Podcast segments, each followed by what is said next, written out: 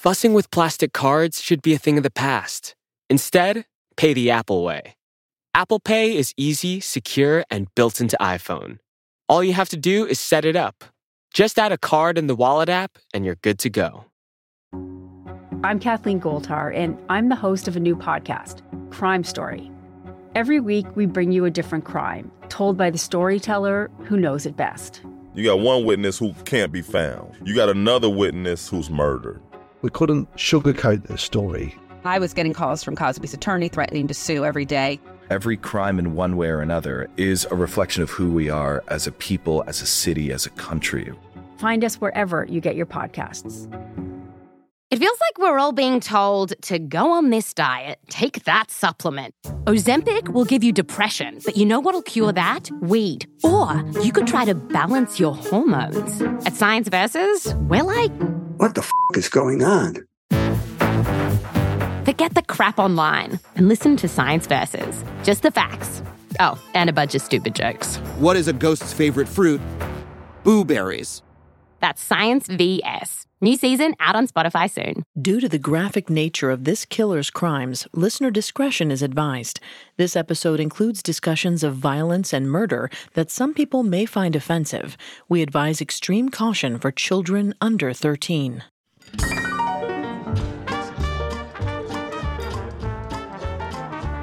On the night of March 19, 1919, New Orleans was flooded with music. Cafes, dance halls, and even living rooms across the city were packed with people. Jazz and laughter leaked from doorways and open windows. The strong thrum of bass and the twang of banjos mixed with buzzing cicadas in the night air. But while venues everywhere were at capacity, the streets were empty. No one dared walk New Orleans' cobblestone lanes alone. Instead, they stayed inside, seeking shelter among the crowds and the music. There, they danced not out of joy, but to ward off an evil spirit that stalked the streets. They called him the Axeman, but he described himself as a fell demon from hottest hell, and he'd written to the papers just days before with a proposition. On Tuesday, as he passed over the city, any home with a jazz band in full swing would be spared his bloody axe. The city heeded his request. That night, the people of New Orleans danced for their lives. They spent hours swinging and jiving to a band that never stopped. They danced until their feet ached, and then they danced some more, swaying from exhaustion until the early morning hours, hoping the jazz loving demon would be satisfied. When dawn broke, they found New Orleans had been spared. Not a single life was taken that night. But only because it seemed their angel of death had spilled blood in a new city.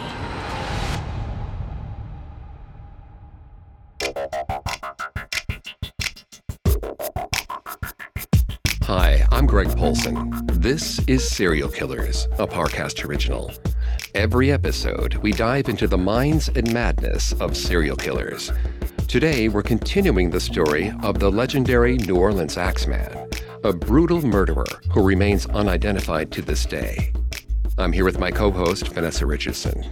Hi, everyone. You can find episodes of Serial Killers and all other Parcast originals for free on Spotify or wherever you listen to podcasts. To stream Serial Killers for free on Spotify, just open the app and type Serial Killers in the search bar. At Parcast, we're grateful for you, our listeners. You allow us to do what we love. Let us know how we're doing. Reach out on Facebook and Instagram at Parcast and Twitter at Parcast Network.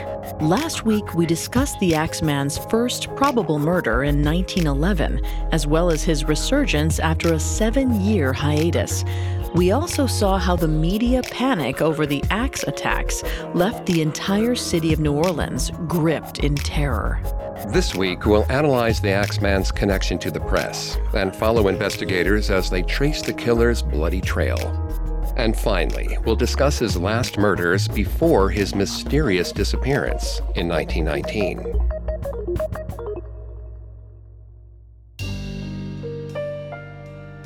On August 10, 1918, the murder of 31 year old Joe Romano marked the fourth axe attack in less than three months to hit New Orleans.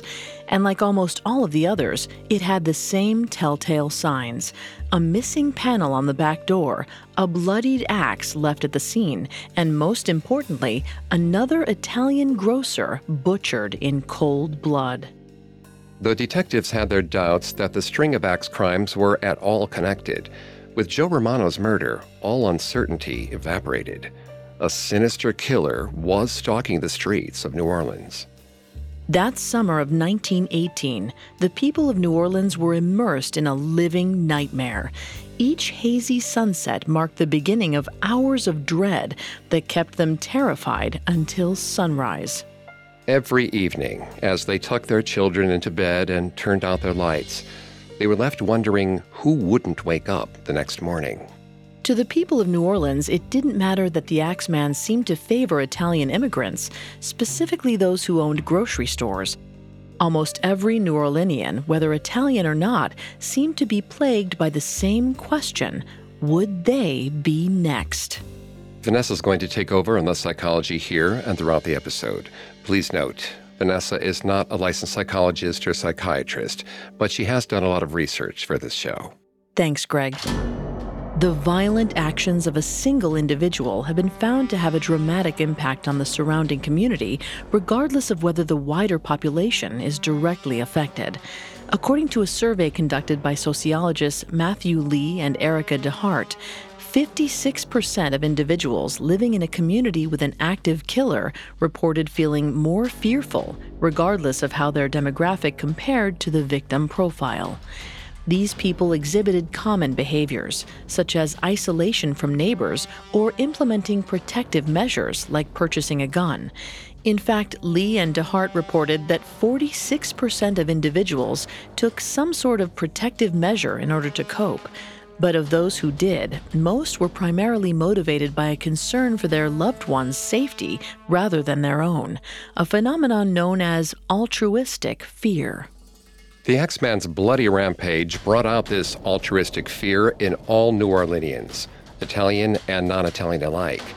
Citizens everywhere armed themselves. Men stood guard over their homes and families, spending entire nights wide awake, gripping shotguns aimed at the door. In reaction to the wave of terror, Superintendent Mooney doubled down his investigative efforts. According to historian Miriam C. Davis, author of Axeman of New Orleans, Mooney deployed policemen to patrol the city streets at night. He assured citizens that the police would find the killer, come hell or high water. In an announcement to the press, he declared, Take this for the gospel. We're going to get him yet. I'm doing everything in human power to run down this murderous maniac. We're going to get him. But this was nothing more than grandiose blustering from a desperate man. Mooney was no closer to finding the Axeman than he was when the attack started. His investigation had been ongoing for months, and he had little to show for it. Even when fresh blood was spilled, detectives struggled to pick up the scent. Despite Mooney's best efforts, the surge of public panic raged on, both in newspaper headlines and in the streets. He and his detectives were under fire from all sides, from the press and from the people. And as the weeks came and went, the trail only got colder. But soon, the Axeman was overshadowed by a new killer, that year, Spanish influenza swept across North America, and in September of 1918, it found its way to New Orleans. In a matter of weeks, thousands of cases were reported across the city. Then, once the epidemic was curbed in early November, the press turned its attention to peace overseas as World War I came to an end. Reports of the Axeman faded entirely from the headlines, and as the news moved on, so did the people of New Orleans. They put down their rifles and began to sleep easier at night. Their restless, terror stricken days seemed like nothing more than a bad dream. But as the city recovered, the Axeman simply bided his time in the shadows. He finally struck again, seven months later. Only this time, he crossed the Mississippi. Just outside New Orleans city limits, on the other side of the Mississippi River, lies the town of Gretna, Louisiana. In 1919, Gretna was a sleepy bedroom community, a tiny suburb just beyond the bustle and unsavory activities of New Orleans. But unlike the city pickpockets and petty criminals, a little distance didn't deter the Axeman. In the early morning hours of March 10th, Iorlando Giordano laid half awake in bed, willing himself to sleep. But as he drifted off, his aching joints tugged him back to consciousness. This was typical for Iorlando. Decades of being on his feet in the family grocery store had left him rheumatic and stooped, and this made his nights long and restless. But tonight, he was too exhausted to toss and turn. Instead, he simply closed his eyes again, trying to summon sleep once more. And this time, he drifted off. Hours later, a woman's blood curdling scream pierced through Iorlando's dreams. He bolted upright, heart pounding. As the screaming continued, he finally made out her words. Over and over, she wailed, The Cortimiglias are dead! The Cortimiglias are dead! Iorlando flew to his feet and raced downstairs. The Cortimiglias were the Giordano's neighbors a young Italian couple with a little daughter who called Iorlando Grandpa. The two families had been close for years, but when the Cortimiglias opened a competing grocery store, they became rivals. Iorlando had even taken them to court over a business dispute, but he would have never wanted them dead. By the time Iorlando made it downstairs, Frank, his teenage son, was already there pulling on his shoes, his hair still mussed from sleep. Even at 17 and over six feet tall, to Iorlando, Frank was still his little boy. He didn't want Frank to come with him. It could be dangerous. But Iorlando was an old man now. If anything, he needed his son. So without a word, they put on their shoes and rushed down to the neighborhood street. Just outside the Cortimiglias, a small crowd of people stood silent before the open door. Iorlando cut through with Frank on his heels and stepped inside. As soon as he entered, he wished he'd never brought his son. A heavy scent lingered in the room, damp and metallic. The walls were spattered in red. The Cortimiglias laid in their blood drenched bed, barely conscious. Charles Cortimiglia gasped for breath. Iorlando ran to him, cradling the bleeding man's head, trying desperately to stop the bleeding. Then he saw her. Little Mary, just two years old, laid limp in her mother's arms, her tiny dress soaked through with blood. Iorlando began to weep. The Axeman had returned with a vengeance, and this time, no one, not even children, were safe from his blade. Coming up, New Orleans descends into panic once again as detectives scramble to pin down a suspect. Fussing with plastic cards should be a thing of the past. Instead, pay the Apple way. Apple Pay is easy, secure, and built into iPhone. All you have to do is set it up. Just add a card in the Wallet app, and you're good to go. Now back to the story. After nearly seven months without an attack by their phantom killer, the people of New Orleans had been lulled into a false sense of security. But on March 10, 1919, the Axeman returned with a vengeance. This time, he snuck across the Mississippi River to the neighboring town of Gretna, where he attacked Charles and Rosie Cortimiglia and murdered their two year old daughter. The little family was found wounded and bloodied by their neighbors and rival grocers, 68 year old Iorlando Giordano and his 17 year old son, Frank. Once Iorlando overcame the shock of the horrific scene, he and the gathered neighbors summoned a doctor and the police. Charles and Rosie were rushed to the nearby Charity Hospital. There, they were treated for serious skull fractures. But for little Mary, it was far too late. It was determined that she'd been killed from a blow to the back of her neck while still sleeping in her mother's arms. Soon after, the Gretna police found the murder weapon, an axe left on the Cortimiglia's back porch, still bloodied and plastered with hair. But strangely, police found nothing was missing from the house itself. This wasn't an ordinary case of home burglary. The intruder had broken in with the sole purpose to kill. When the news of the attack traveled across the river, New Orleans Superintendent Frank Mooney was hardly surprised by the details.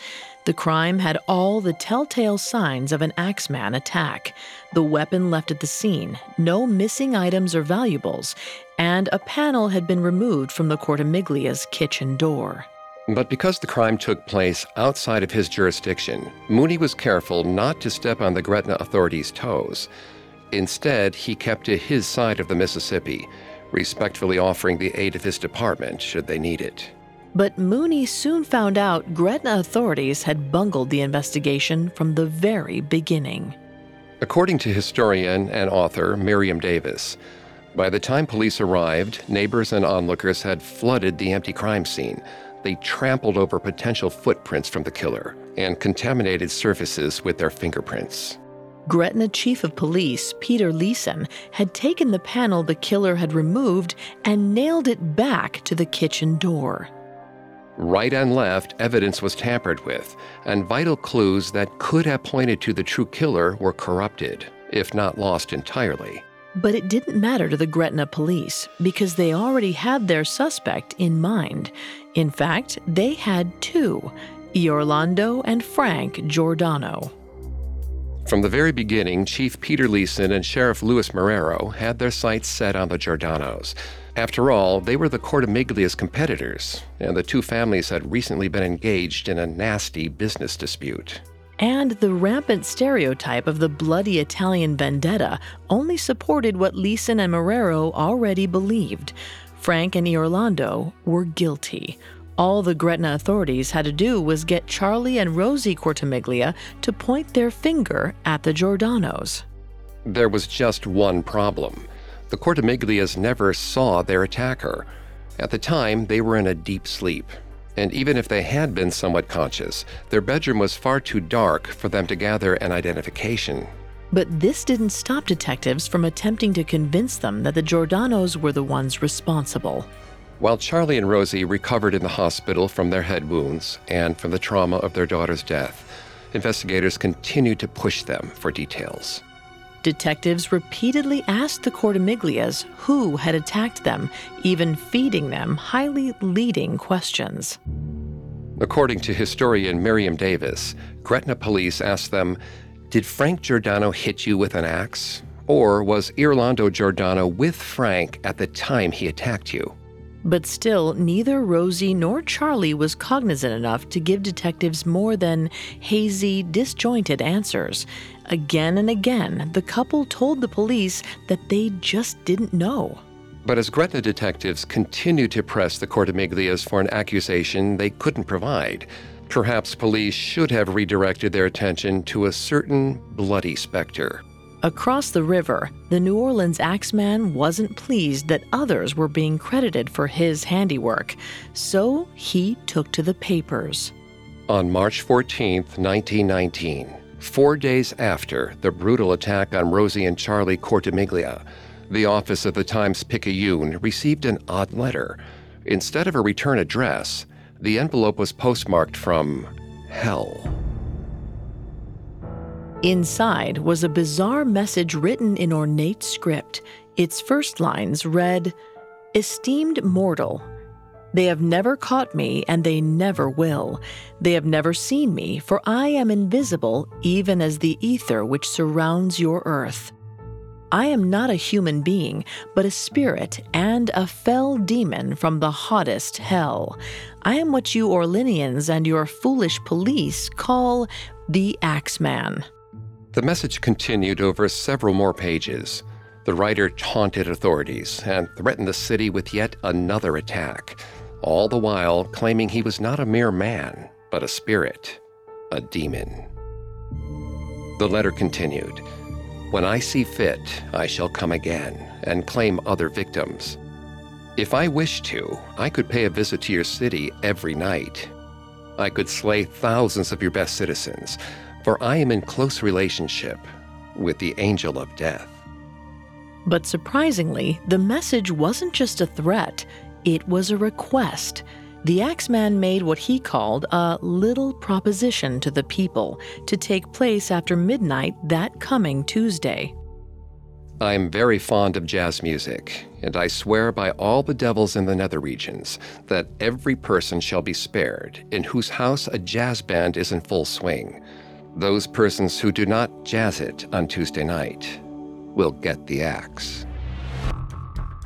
The editors at the Times Picayune were struck.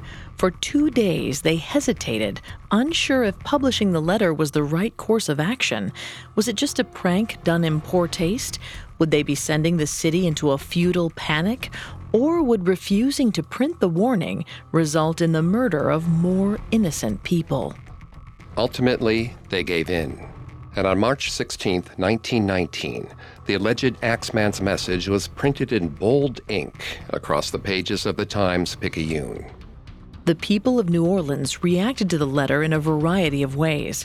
Some were terrified, others ignored it entirely, and some took it as a joke, laughing at the absurdity of a music loving demon demanding the city play jazz. According to historian Miriam Davis, it's unlikely that the real Axeman had written the letter. Davis points out that the message was too sophisticated to have come from the sort of poorly educated laborer that the Axeman was suspected to be. It had what Davis describes as a lofty theatrical quality. The prose was far too polished to be the ravings of a bloodthirsty madman. Instead, Davis suggests that the letter may have been written by a local musician and businessman named Joseph John or J.J. Davila. Davis theorized that Davila may have written it as a sort of macabre marketing strategy. Days later, he conveniently released a brand new song he claimed was inspired by the letter, an upbeat ragtime tune he called The Mysterious Axeman's Jazz. It sold thousands of copies. But regardless of who wrote the message, there was no doubt that the letter made a splash. In the early morning hours of March 19th, the time the Axeman claimed he would pass over any house with a jazz band in full swing, New Orleans was alive with music. Skeptics and terrified citizens alike crammed into the city's jazz clubs and cafes.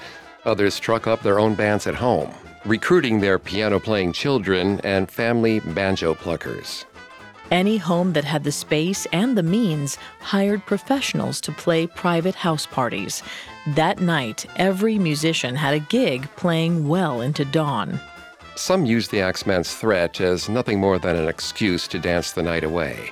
Others flocked to the music, hoping to take shelter from the so called demon from the hottest hell. As the sun rose over the city the next morning, they learned that no one had been slaughtered that night. They'd successfully jazzed it up. But while New Orleanians breathed a collective sigh of relief, across the Mississippi, the people of Gretna were tense and suspicious. It had been over a week since the Cortimiglia family had been attacked, and detectives had yet to build a solid case against 17 year old Frank Giordano and 68 year old Orlando Giordano. The citizens of Gretna demanded justice. By that time, everyone in town had heard about the feud between the Cortimiglia and Giordano families over their two rival grocery stores. Fueled by gossip, residents believed the Giordanos waged the attack as an act of revenge. But in reality, the theory was impossible. Orlando, at 68, was frail and going blind. The arthritic grocer was hardly capable of swinging an axe, let alone assaulting two able bodied adults. And Frank, at six feet tall and over 200 pounds, would have never fit through the opening in the door the intruder had used to break in. But despite this, police and the people of Gretna were convinced the Giordanos were responsible. They just didn't have the evidence to press charges. They decided to obtain an eyewitness confession instead. Nearly three weeks after the attack, while Charlie continued to recover from his injuries, doctors determined that Rosie was well enough to be released. As soon as she stepped foot outside the hospital, Chief Leeson and Sheriff Marrero arrested her. She was taken into custody on the grounds that she was a material witness for the case and jailed. Rosie was denied a lawyer and barred from seeing her family. The already traumatized woman sat alone in her bare cell, confused about why she was there and terrified of what would happen next. But she had her answer soon enough. That day, Sheriff Marrero interrogated her for hours, attempting to bait Rosie into accusing the Giordanos. He pressed her with leading questions, and again and again, Rosie insisted she couldn't remember. But Marrero made it crystal clear until she did remember she'd be spending her days in jail. And soon, Rosie changed her tune. She recollected for police a step by step account of the crime implicating the Giordanos. After weeks of having no memory of her attack, suddenly Rosie was able to recall the night of March 10th in incredible detail. False confessions or admissions of guilt by an innocent person are a well documented phenomenon. Though it happens more commonly with suspects, witnesses can be subject to many of the same factors that result in false testimonies. According to psychologists Linda Henkel and Kimberly Coffman, both suspects and witnesses alike are susceptible to giving false accounts when subject to police coercion or manipulative and suggestive interrogation tactics. Some individuals may even create vivid memories to support these accounts in what is called coerced internalized false confessions. Henkel and Coffman explain that these distorted recollections typically occur when interrogators create confusion and a heightened state of suggestibility that inspires self doubt. But some individuals, such as those who are experiencing depression, stress, or fatigue, are more susceptible than others. And Rosie Cortimiglia, fresh out of the hospital and still reeling from her daughter's murder, was a prime candidate for a false testimony. Already traumatized and exhausted, once detectives had Rosie alone in a room, all they had to do was repeat the same story over and over before she began believing it was true. Because Rosie couldn't write in English, her account was typed out for her in an official affidavit. Then, underneath foreign words she couldn't read, Rosie signed the document, formally accusing Frank and Iorlando of her daughter's murder. The Giordanos were shocked. Since the day little Mary Cortimiglia was born, the family had treated her as their own. Frank adored the little girl and spent countless evenings watching her as her parents worked. And as soon as she could talk, Mary even called Orlando Grandpa. The idea that Rosie believed they could have murdered the little girl was devastating. But nevertheless, Frank and Iorlando were charged with both the attacks on the Cortimiglias and two year old Mary's murder. And in March of 1919, first Frank and then Iorlando, his health already failing, were thrown into a dank cell. There they waited for two long months for the chance to defend their innocence, and on May 19th, their trial began in a cramped Gretna courtroom flooded with onlookers. The Giordano's attorney attempted to argue that the attack was connected to the recent axe murders in neighboring New Orleans. He pointed out parallels between the assault on the Cortimiglias and similar cases, asserting that perhaps the crime was the same killer's handiwork. But any mentions of the Axeman were quickly shot down by the prosecution, and ultimately the judge ruled the topic inadmissible, the hypothesis that Mary Cortimiglia was murdered at the hands of some faceless phantom killer was not deemed as a plausible defense. Instead, the state pushed forward the same sensationalized story about a bloody family vendetta. They cited the two families' recent business dispute as evidence, all the while leaning on Rosie Cortimiglia's coerced testimony. After a week long trial, the jury finally retreated to deliberate. Less than two hours later, they filed back into the courtroom and delivered their verdict. Both Iorlando and Frank Giordano were found guilty. The verdict sent shockwaves throughout the courtroom. The judge ruled that 68 year old Iorlando would live out the remainder of his life in a prison cell, while his 17 year old son was sentenced to hang.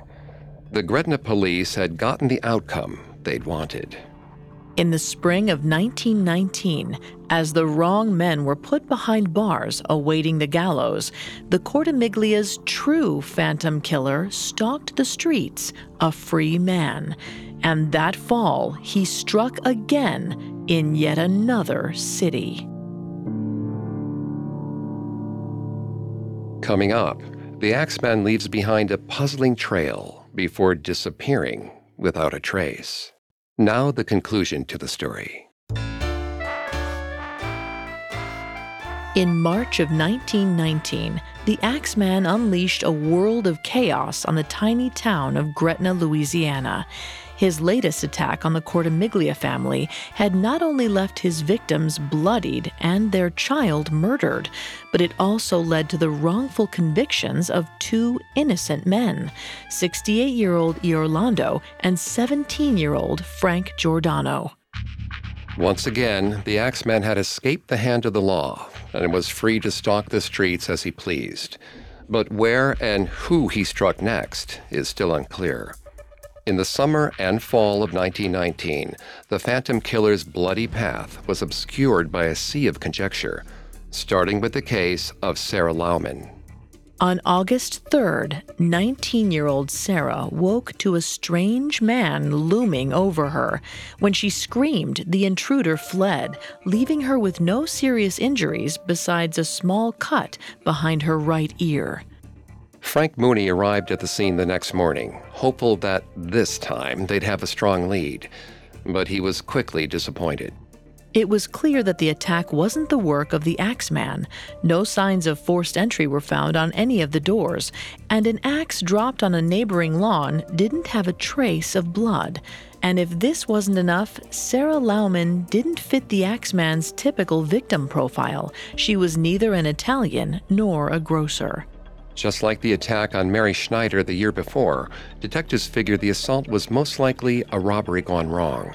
And just like in Mary Schneider's case, New Orleans journalists were convinced otherwise and proceeded to claim that Sarah Laumann was the Axeman's latest victim. But the story was far from the sensationalized slaughter the papers were so used to reporting on the Axeman beat. It took another three months to receive the bloody scoop they'd been waiting for. In the early morning hours of October 27th, an officer was walking home at the end of his patrol when an 11 year old girl sprinted toward him, wailing, My father is full of blood. Alarmed, the policeman jumped into action. He asked the girl to take him to her father, and soon he followed her through the back of a small grocery store to the family's apartment. There, she led him to the broken and unconscious body of 35 year old Mike Pepitone. The grocer had been brutally beaten. His face was smashed in, and he was gasping for air, choking on his own blood. He was barely alive, but not for much longer. Two hours later, he bled to death. Before the sun rose, detectives were already swarming the scene.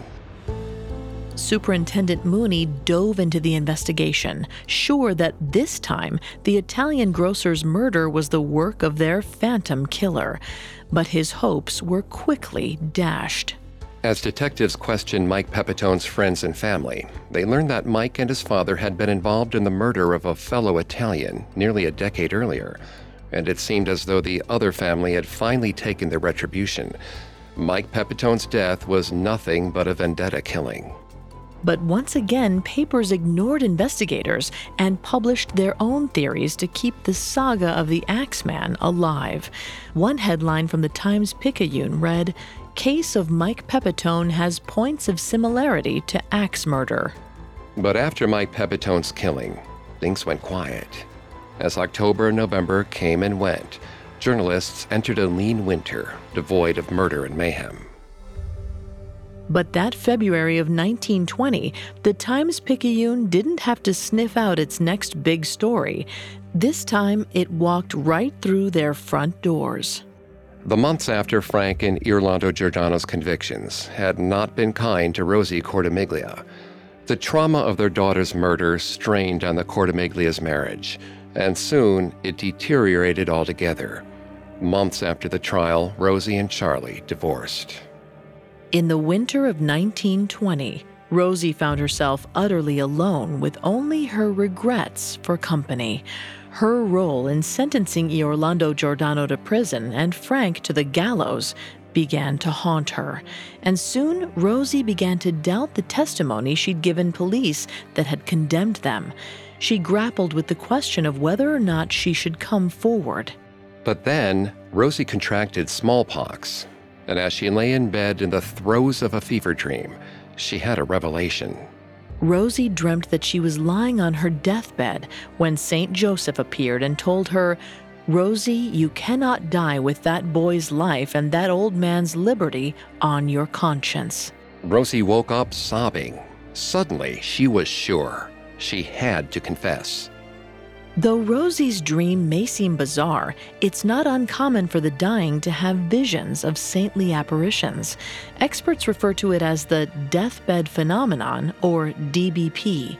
According to scholar Sue Brayne and psychologists Chris Farnham and Peter Fenwick, these encounters serve to comfort the dying by preparing them for their transition into death. And in many cases, this means helping an individual reconcile any unresolved issues in their life. And for those with secrets, it often leads to a classic deathbed confession. Rosie had been struggling with smallpox for weeks, and perhaps on some level, she knew she was fighting off death. St. Joseph's message had stirred something in her, and the very next day, on February 3, 1920, Rosie notified the office of the Times Picayune and retracted her accusations against Frank and Iorlando Giordano. On February 4th, headlines announced confession that put noose around two men denied. And as the news was circulated in papers across Louisiana, the wheels of justice were set in motion. It would take nearly a year, but finally, in December of 1920, all charges against Frank and Iorlando Giordano were dropped. After a year and a half, the father and son were exonerated. The same December that Frank and Iorlando walked out of prison as free men, Frank Mooney stepped down from office. Over two years of investigations into the Axeman attacks and nearly a dozen murders later, he had nothing to show for his efforts. His career had ended in failure. Considering it had been over a year since the attack on the Cortimiglias, likely the Axeman's only recent crime, Mooney figured he had little chance of redeeming himself, so he took the opportunity to cut his losses, relieved to leave his investigative days behind him. He told the press, There'll be no more political jobs or detective work ever again for me. It seemed the Axeman had disappeared as mysteriously as he came, evaporating into the ether. But as Frank Mooney stepped down from office in December of 1920, similar crimes began cropping up in cities across Louisiana. In the town of Alexandria, Louisiana, over 200 miles outside of New Orleans, an axe wielding intruder killed Italian grocer Joseph Spero and his baby daughter. And just a month later, on January 14, 1921, in the western city of DeRidder, Louisiana, another grocer, Giovanni Orlando, was butchered. His wife and two young children survived, suffering from serious injuries. Both cases had the telltale signs of an Axeman attack. The victims were Italian grocers, nothing was stolen from the homes, and the murder weapon, a bloodied axe, was left at the scene of the crime. But neither the police in Alexandria nor in DeRidder found any probable leads. It's possible these murders were the work of some other criminal, perhaps a copycat inspired by the Axeman's well publicized crimes in New Orleans. But what's far more likely is that the killings were done by the Phantom Killer himself.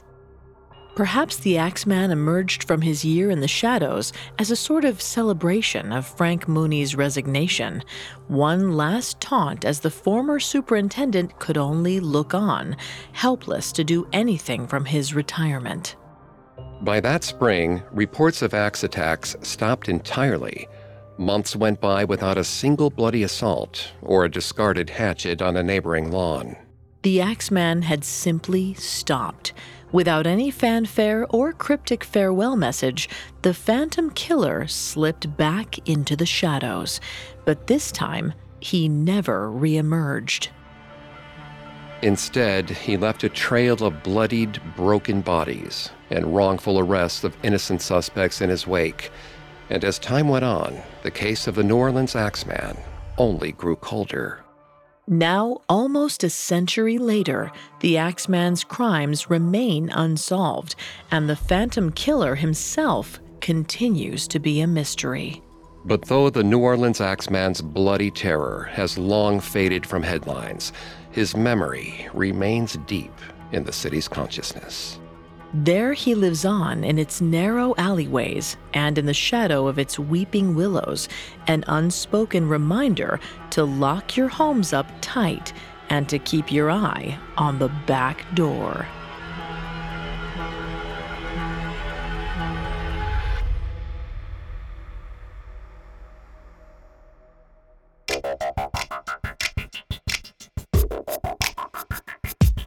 Thanks again for tuning into Serial Killers. We'll be back Monday with a new episode. For more information on the New Orleans Axeman, amongst the many sources we used, we found the book Axeman of New Orleans A True Story by Miriam C. Davis extremely helpful to our research. You can find more episodes of Serial Killers and all other Parcast originals for free on Spotify. Not only does Spotify already have all your favorite music, but now Spotify is making it easy for you to enjoy all of your favorite Parcast originals, like Serial Killers, for free from your phone, desktop, or smart speaker. To stream Serial Killers on Spotify, just open the app and type Serial Killers in the search bar. And don't forget to follow us on Facebook and Instagram at Parcast and Twitter at Parcast Network. We'll see you next time.